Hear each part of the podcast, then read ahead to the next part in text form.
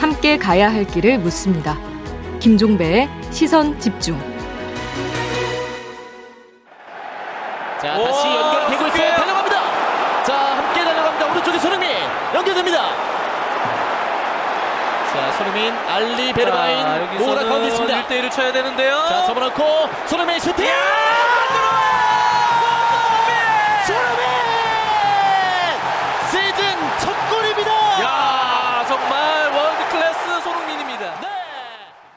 네.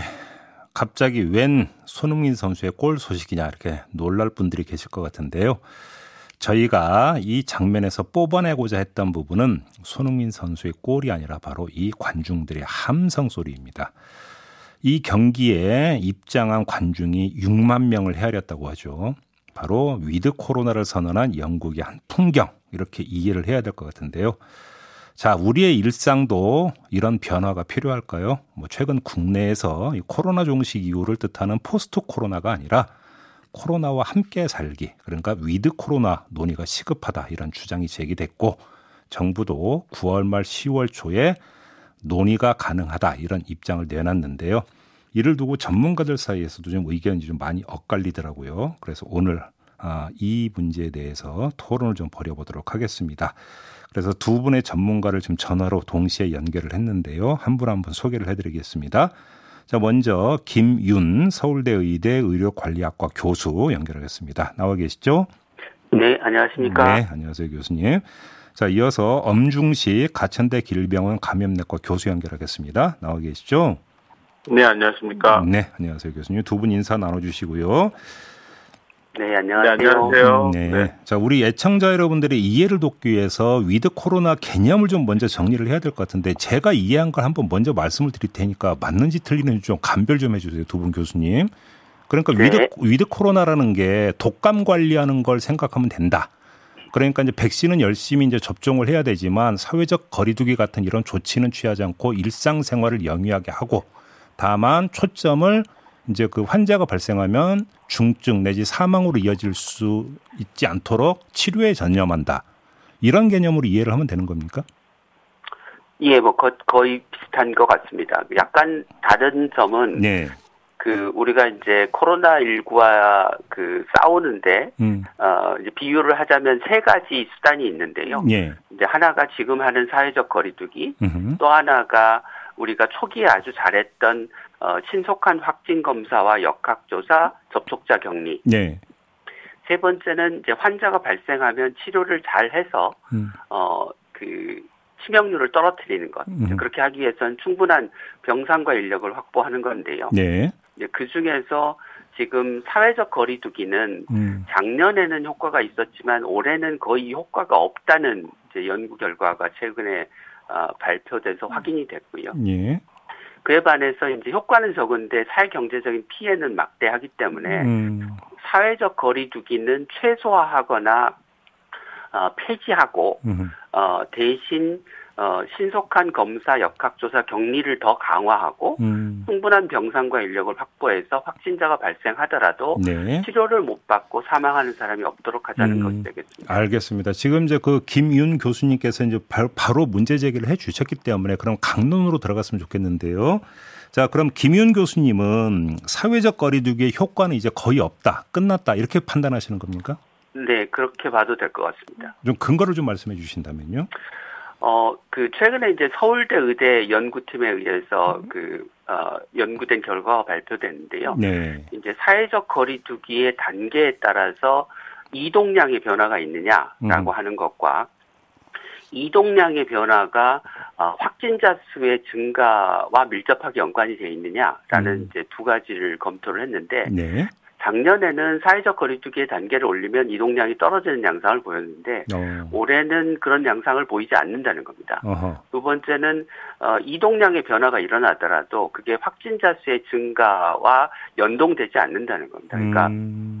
이동량의 변화가 없는 상태에서도 확진자가 아, 늘어나는 양상을 보이는가 하면 음. 거꾸로 이동량이 늘어나도 확진자 수가 증가하지 않은 양상을 보이고 있어서 예. 네, 두 가지 해석이 가능한데요. 하나는 어 국민들이 이제 지쳐서 단계를 올려도 이동량을 줄이는 게 아니고 어, 단계 지침에 맞춰서 행동하되 이동량은 유지하는 방식으로 음. 적응한 것과 그다음에 이동량이 늘어나더라도 어, 국민들이 방역 수칙을 잘 지키고 감염의 위험을 크게 증가시키는 활동을 하지 않아서 음. 어, 이동량이 늘어나도 확진자 수가 아, 늘어나지 않, 그에 비례해서 늘어나지 않는 양상을 보이는 것 같다. 네, 알겠습니다. 결론적으로 말씀드리면 사회적 거리두기라고 하는 것은 피해는 어, 비례해서 존재하고 단계를 음. 올리는 것에 예. 어, 확진자 수를 줄이는 효과는 이제 거의 없다 이렇게 음. 봐도 될 것 같습니다. 결국은 득보다 실이 훨씬 크다 이런 말씀이신 것 같은데. 네, 그렇습니다. 엄중식 교수님은 어떻게 평가하십니까?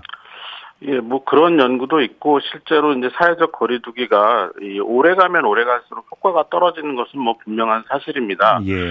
어 그렇지만 이제 또 다른 분석들 또 질병관리청이나 아니면 다른 전문가들에 의한 분석에 의하면 여전히 사회적 거리두기의 효과는 존재하고요. 음. 실제로 그런 사회적 거리두기를 유지하고 있기 때문에 어 이런 그 유행 양상이 어, 억제되고 있는 그런 상황이거든요. 만약 음. 이 사회적 거리두기가 정말로 효과가 없다면 음흠. 사실 델타 변이 바이러스의 전파력이나 아, 또는 그 우리나라의 그 이 사회적인 구조를 보면 훨씬 더 많은 확진자가 나와야 됩니다. 그렇지만 어떤 형태로든 지금 평형을 이룬다고 해야 될까요? 백신 음. 접종 속도가 느려서 그렇긴 하지만 그 백신 접종 속도가 느린 점을 이 사회적 거리두기가 보완하고 있다 이렇게 보셔야 될 것 같습니다. 어, 그래요?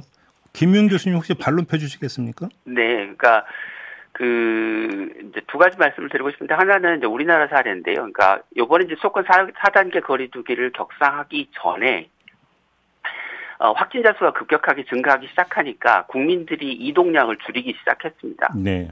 그러다가 이게 어느 정도의 안정기에 들어서니까 다시 이동량이 회복되는 양상을 보이거든요. 음. 그게 무슨 얘기냐면 국민들의 이동량의 변화라는 게 어, 정부가 정한 사회적 거리 두기에 따라서 움직이는 게 아니고 어, 일일 확진자 수의 증가에 따른 국민들이 갖고 있는 어, 위기감에 따라서 스스로 행동을 조절한다는 거죠. 어, 예. 예, 그러니까 전에 우리가 이제 사회적 거리 두기를 할 때 강조했던 게 아, 정부가 사회적 거리 두기의 단계를 조절해도 음. 국민들이 음. 참여하지 않으면 효과가 없다 이런 얘기를 많이 했었지 않습니까? 그렇죠, 그렇죠. 네, 네. 그러니까 지금은 어, 정부의 사회적 거리 두기와 국민들의 어, 일상생활에서의 활동 양상이 예전과 달리 괴리되어 있고 음. 국민들이 음. 활동 양상을 정하는 것은 정부의 거리두기 단계 결정에 의한 게 아니고 국민 스스로가 인지하는 현 상황에 대한 위기감에서 어, 결정된다는 거죠. 결국 그러니까 강제성이 아니라 자율성이 지배하고 있다 이런 말씀이신 거죠? 네, 네, 그렇습니다. 네, 엄중식 교수님 반론 펴주신다면요?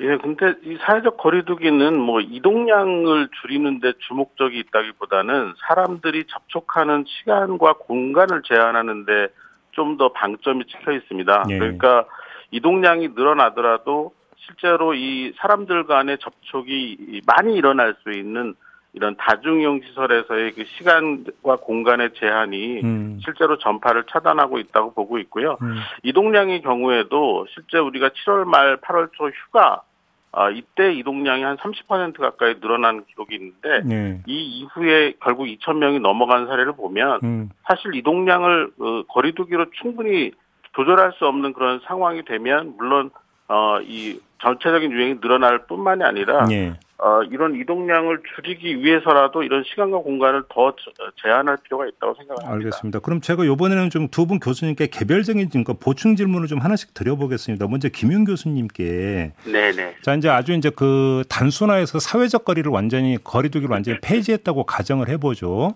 그래서 네. 오늘 토론 시작하면서 이제 토트넘 하스퍼의 어떤 거 경기 이제 오디오를 잠깐 들었는데 6만 명 관중도 허락을 한다고 막 가정을 해보죠. 네. 그러면 환자가 발생, 확진자가 발생할 가능성은 당연히 늘어나는 거 아닙니까? 예, 당연히 늘어나겠죠. 예. 음, 근데 그거는 감당할 수준이 되고 감당을 해야 된다는 말씀이십니까? 어, 그래서 이제 그 두 가지 말씀을 드리는 건데요. 음. 하나는 이제 그 현 재 확진자 수를 줄이는데 효과가 별로 없는 사회적 거리두기를 이제 완화하거나 폐지하자는 것이고 예. 반대로 예. 예. 어 사회 그 확진자 수를 줄이는데 효과적인 것으로 밝혀져 있고 음. 이제 앞서 말씀드렸던 제가 서울대 의대팀의 연구에서 밝혀진 어 그 밝혀졌다고 말씀드린 그 연구에서 보면 어, 그, 신속한 검사와 역학조사, 확진자 격리가, 아, 그 확진자 수를 줄이는데 굉장히 효과적인 것으로 나타납니다. 네. 그러니까 예를 들면 어 우리가 이제 지방자치단체에 따라서 확진자 한 명 발생했을 때 음, 어, 몇 명의 접촉자를 역학조사를 해서 격리하느냐가 음. 그 지방자치단체에 따라서 거의 한 두 배 가까이 차이가 나고요. 어, 두배 예. 가까이 차이가 나면 어, 확진자 수도 그에 비례해서 한 두 배 가까이 차이가 납- 음, 납니다. 음. 그리고 이제 검사도 지금 그 양성률이 계속해서 올라가고 있는데요. 음. 이게 그 양성률이 올라가면 올라갈수록 확진자 수가 늘어납니다. 이거는 음. 이제 무슨 얘기냐면 어 역학조사에서 접촉자를 적극적으로 격리하고 검사하면 어이 방역망을 빠져나가는 확 그 어, 감염자 의 숫자가 줄어들고 음. 그로 인한 N차 감염이나 또는 경로를 알 수 없는 감염이 줄어든다는 것이거든요. 예, 예, 알겠습니다. 예, 그래서 그 그냥 어 사회적 거리두기 자체를 그냥 어 완화하고 음. 아무것도 안 하고 확진자 수가 늘어나는 거를 방치하자는 얘기가 아니고 음, 국민들의 피해는 적고 정부가 할 수 있는 어 접촉자 조- 격리, 역학조사 검사 그리고 어이그 병상과 네. 인력을 확보해서 어, 환자를 적극적으로 치료하는 조치를 음. 하자는 거죠. 알겠습니다. 요번에 엄준식 교수님께 좀 개별 질문 드리겠는데요. 지금 김윤 교수님께서 제기하는 문제 가운데 하나는 국민들의 피해 이제 이 부분을 강조를 하고 있는 계신 거 아니겠습니까?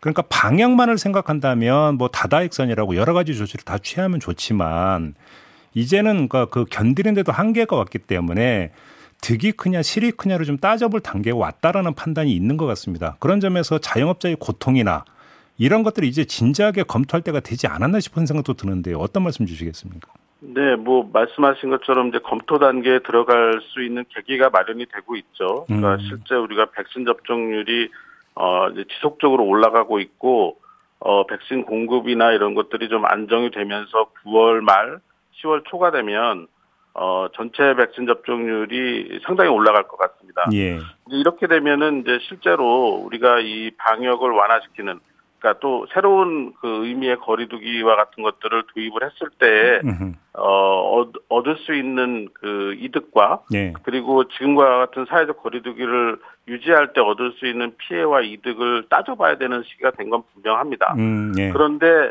실제로 뭐 영국 사례를 지금 앞에 드셨으니까 영국의 상황을 말씀을 드리면은 예. 어, 이 백신 접종률이 70% 이상 올라간 상태에서 이 거리두기를 어, 중단했죠. 중단하면서 실제로 2만 명씩의 매일 확진자가 나오고 음. 매일 100명에서 200명 정도의 사망자가 나오고 있습니다. 영국은 이걸 왜 받아들이냐면 음. 이것보다 더 나쁜 상황을 경험을 했었거든요. 아, 예. 매일 2,000명씩 사망하는 그런 상황을 겪다가 음흠. 이 10분의 1로 줄어들었으니까 지금 받아들이고 있는데 네. 만약에 우리나라가 아, 이런 그 놀, 이 충분히 준비되지 않은 그 with 코로나를 선택을 해서 그 갑자기 이런 방역을 완화시킨다든지 음. 아니면 그 이 어떤 대안이 될 수 있는 것들에 대한 검증 작업 없이 열었을 때 델타 변이 바이러스와 같이 어, 아주 전파력이 강한 변이 바이러스가 계속해서 유행을 하는 그런 상황이 되면 네. 어, 매일 수만 명의 환자가 나오고 수백 명의 사망, 어, 사망자가 나왔을 때 이걸 우리가 감당할 수 있겠느냐? 음. 아직 그 준비가 안 됐다는 거죠. 돌이켜 보면 예. 6월 초에 정부가 여러 가지 그 이 방역 완화와 같은 시그널을 잘못 주면서 이번 4차 유행이 빨리 당겨져서 왔거든요. 네, 네. 이제 이런 부분에 대한 충분한 고려가 음. 있어야 되겠고요. 앞서 김인 교수님이 말씀하신 것 중에 어, 빨리 역학조사를 해서 격리를 하, 하- 하면 할수록 예방 효과가 크다고 말씀하셨는데 우리가 그렇게 역학조사를 몇만 명 단위로 환자가 나왔을 때 할 수 있는 상황이 아닙니다. 음. 지금 2, 3천 명 정도, 2천 명 정도의 수준의 환자가 나와도 지자체마다 이 역학조사를 따라갈 수 없는 그런 상황이 돼서 음흠. 델타 변이 바이러스의 속도를 못 잡고 있거든요. 네. 그래서 이 지금 계속 유행이 차츰차츰 증가를 하고 있는데 음. 결국은 이러한 역학조사 시스템이나 또는 환자들이 어, 대량으로 발생했을 때 어떻게 관리할 건지에 대한 준비가 되지 않으면 음. 위드 코로나라는 그 논의가 음. 의미가 없게 된다고 생각합니다. 알겠습니다. 자, 그 사회적 거리두기 관련해서 이 정도로 마무리하고요. 두 번째 이제 그 주제로 넘어갔으면 좋겠는데 뭐 저같이 이제 문외한 입장에서는 집단 면역이 달성되면 다 이제 모든 거 해결되는 거 아닌가 싶은 생각을 하게 되는데 최근 뉴스를 보니까 집단 면역 달성이 사실상 불가능하다는 뉴스도 나오던데 이 점을 어떻게 봐야 되는지가 궁금한데요. 먼저 이 점은 좀 엄중식 교수님께서 좀 먼저 답변 부탁드리겠습니다. 예, 사실은 집단 면역이라는 개념이 예, 그 어, 그 의- 저희 의학자들에서는 이제 군중 면역이라는 그 단어로 먼저 어, 활용이 되고 있었는데요. 예. 이 상황은 결국 백신 접종을 하든 아니면 실제 질병에 걸리든 어떤 형태로든 면역을 획득한 사람들이 그렇지 않은 사람들을 보호하는 그런 상황을 얘기를 하는데 예. 지금 그 어, 애초에 우리가 델타 변이 바이러스 이전 단계에서는 어, 이 백신 접종을 충분히 하게 되면은 이런 집단 면역이 생길 것이다라고 예측을 하고 준비를 했고 진행을 하고 있지만 예. 실제로 변이 바이러스가 나오는 그런 상황이 되면서 음흠. 이런 집단 면역 상황이 생각보다는 달성이 어렵다. 음. 내지는 아니면 우리가 어 이 충분한 집단 면역이라고 말할 수 있는 그런 상황을 음. 어 만들기 어렵다라는 그런 얘기가 나오기 때문에 네. 그렇기 때문에 더더욱 기본적인 사회적 거리두기마저도 어 포기할 수 있는 그런 상황이 되지는 않겠다라는 예측을 합니다. 교수님 그럼 거기 짧게 하나만 더 질문드리면 바로 그러니까 집단 면역 달성이 어렵기 때문에 위드 코로나를 현실로 받아들여야 되는 거 아니라 논리로도 연결될 수 있는 거 아닌가요? 어 그렇지만 그 이 위드 코로나라는 것이 기본적인 거리두기마저 포기를 했을 때 어떤 상황이 생길지에 대해서는 음. 어, 어, 누구도 장담을 할 수가 없는 상황인 거죠. 알겠습니다. 굉장히 조심스럽게 천천히 열어가야 된다고 생각합니다. 알겠습니다. 김윤 교수님 집단 면역 달성은 불가능하다라는 그 견해 동의하십니까? 예, 집단 면역 달성은 불가능합니다. 그러니까 그 집단 면역을 달성하기 위해서 우리 국민 몇 퍼센트가 아, 백신 접종에서 면역력을 갖춰야 되느냐는. 어 그 코로나 바이러스의 전파력에 비례해서 커집니다. 예. 그러니까 원래 코로나 바이러스는 그 감염 재생산 지수 그러니까 한 명이 몇 명을 감염시키느냐가 2.5 정도로 추정이 됐는데 네. 지금 델타 바이러스는 델타 변이는 어 5에서 9 사이로 추정이 됩니다. 예. 만약 6이라고 가정을 하면 음. 현재 백신의 효과를 고려했을 때 어그이 백신을 맞아야 되는 인구의 비율이. 어 106%로 계산이 됩니다. 예. 그러니까 그게 무슨 얘기냐면 전 국민이 백신을 다 맞아도 어 그 집단 면역이 불가능한 상황이 된다는 거죠. 음. 예. 그, 한 가지만 좀 말씀드리면 앞에 저 사회적 거리두기 관련해서 엄중식 교수님이 하신 말씀이 사실은, 어, 그, 약간 오해라고 저는 생각을 하고, 예. 많은 국민들이 그렇게 생각하고 있으셔서 좀 설명이 필요할 것 같은데요. 음. 그러니까 첫 번째는 어느 날 갑자기 사회적 거리두기를 갑자기 다 풀자는 이야기가 아닙니다. 아. 영국도 그렇게 하지 않았습니다. 음. 예, 그래서 어, 사회적 거리두기의 여러 가지 규제 조치들 중에서 효과는 없고 피해는 큰 거부터 풀어 나가자는 겁니다. 아, 예를 전면, 들면 전면적인 해제가 아니라 예. 네, 단계적으로. 그러니까 음. 영국도 어 4단계, 5단계에 걸쳐서 풀었고요. 네. 싱가폴도 현재 단계 설정을 해서 로드맵을 만들어서 단계적으로 가고 있습니다. 음. 각 단계는 최소 4주를 두도록 하고 있습니다. 그러니까 단계를 어, 시행하면 그에 따른 뭐 확진자 수의 증가나 변, 변화를 봐야 되니까요. 네. 그래서 어, 정부가 이야기한 10월 초에 어, 새로운 사회적 거, 사, 새로운 방역 체계 위드 코로나를 시작한다고 해도 사실 그게 어느 정도 완성된 시기까지 가려면 연말을 넘어가야 됩니다. 음. 알겠습니다. 두 번째 드리는 말씀은 어 이게 그 확- 영국 시처, 영국처럼 뭐 마스크 벗고 어느 날 갑자기 뭐 축구장 경기장에 어, 사람들 다 마스크 벗고 들어가서 한꺼번에 환호하고 이렇게 우리는 갈 수 없다고 생각합니다. 음. 아, 우리는 어 개인이 마스크를 쓰는 거는 어 실내에서 어 지속적으로 아마 계속해서 코, 코로나 바이러스 델타 변이가 있는 한은 계속 해야 될 거고요. 예. 우리는 우리 나름의 방식을 찾아야 될 거라고 생각합니다. 예. 그러면 교수님 세 번- 말씀을 좀 이해를 하면 사회적 거리두기의 완전 폐지가 아니라 탄력적 운용 이 정도로 이해를 하면 되겠네요. 단계적 완화라고 단계적 이야기하시는 완화. 예, 예. 예. 그리고 그 단계를 설정하는 기준은 어, 우리 의료 체계가 감당할 수 있는 범위 내에서의 확진자 음. 증가. 그런데 그 우리 의료 체계가 감당할 수 있다고 하는 게 지금처럼 중환자 병상인 경우에 전체 어, 만개 중에 800개밖에 안 쓰고 음. 어, 입원 환자 병상은 전체 어, 35만 병상 중에 만 병상 쓰는 그런 게 아니고 네. 어, 전체 공공병원뿐만이 아니라 민간 병원들도 다 참여를 하고. 어, 그 병원들이 어, 응급 환자, 중환자 진료를 제외하고 나머지 비응급 환자, 비중증 환자의 진료에 내놓을 수 있는 병상과 인력을 고려해서 네. 합리적인 수준을 어, 설정하자는 알겠어요. 거죠. 네. 혹시 엄중식 교수님 뭐 보충이나 반론 펴실 수 있으면 지금 말씀하시면 됩니다. 아니, 그러니까 이제 이런 토론을 하는 것 자체가 이제 그 시작이라고 저는 생각을 하는데요. 네. 근데 이, 이, 우리가 델타 변이 바이러스를 경험하면서 더 느낀 게 뭐냐면, 실제로 어떤 그 거리두기 방법이 더 효과적이고 덜 효과적이냐를 가리기가 매우 어렵다라는 점입니다. 예. 아, 그러니까 우리가 어, 덜 효과적이라고 또는 효과가 없다라고 판단한 그런 지점들이 실제로 우리가 어, 그 부분을 어, 실제 거리두기에서 빼버렸을 때 그. 부분이 이런 변이 바이러스의 어, 구멍이 될 수 있다라는 점이죠. 네. 그러니까 어, 이, 이 거리두기와 관련해서 어떤 부분적인 그런 조정을 통해서 실제 우리가 어떤 영향을 어, 최소로 받거나 안 받는 상황에 어, 이 유행 상황을 만든다라는 것이 음. 굉장히 이상적으로는 가능한 부분이지만 현실에서는 증명이 되거나 네. 아니면 증명을 하는 과정에서 또 다른 피해를 입고 음. 확인할 수밖에 없는 그런 상황이 될 수도 있습니다. 네, 알겠습니다. 지금 시간이 한 1, 1분 정도밖에 안 남았는데요.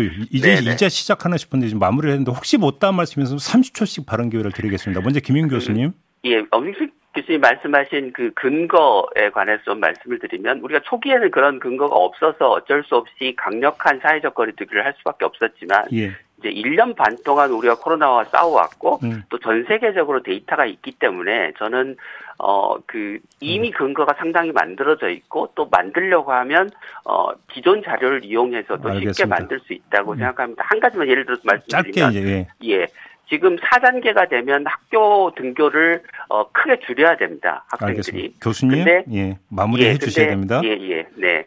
지금 어, 학생들이의 코로나 감염의 98%는 학교 밖에서 발생합니다. 알겠습니다. 엄중식 네. 교수님, 죄송한데 10초밖에 못 드리겠네요, 시간을. 네, 가급적 천천히 네. 그리고 충분히 준비한 다음에 위드 코로나로 이행하자 이렇게 말씀. 네. 너무 서두르지는 말자 이런 말씀이시죠? 네. 알겠습니다. 자, 오늘 토론 이렇게 마무리하겠습니다. 두 분 고맙습니다. 네, 감사합니다. 고맙습니다. 지금까지 엄중식, 김윤 두 분 교수와 함께했습니다. 네, 시선 집중 2부 마무리하고 8시 3부로 이어가겠습니다. 잠시만요.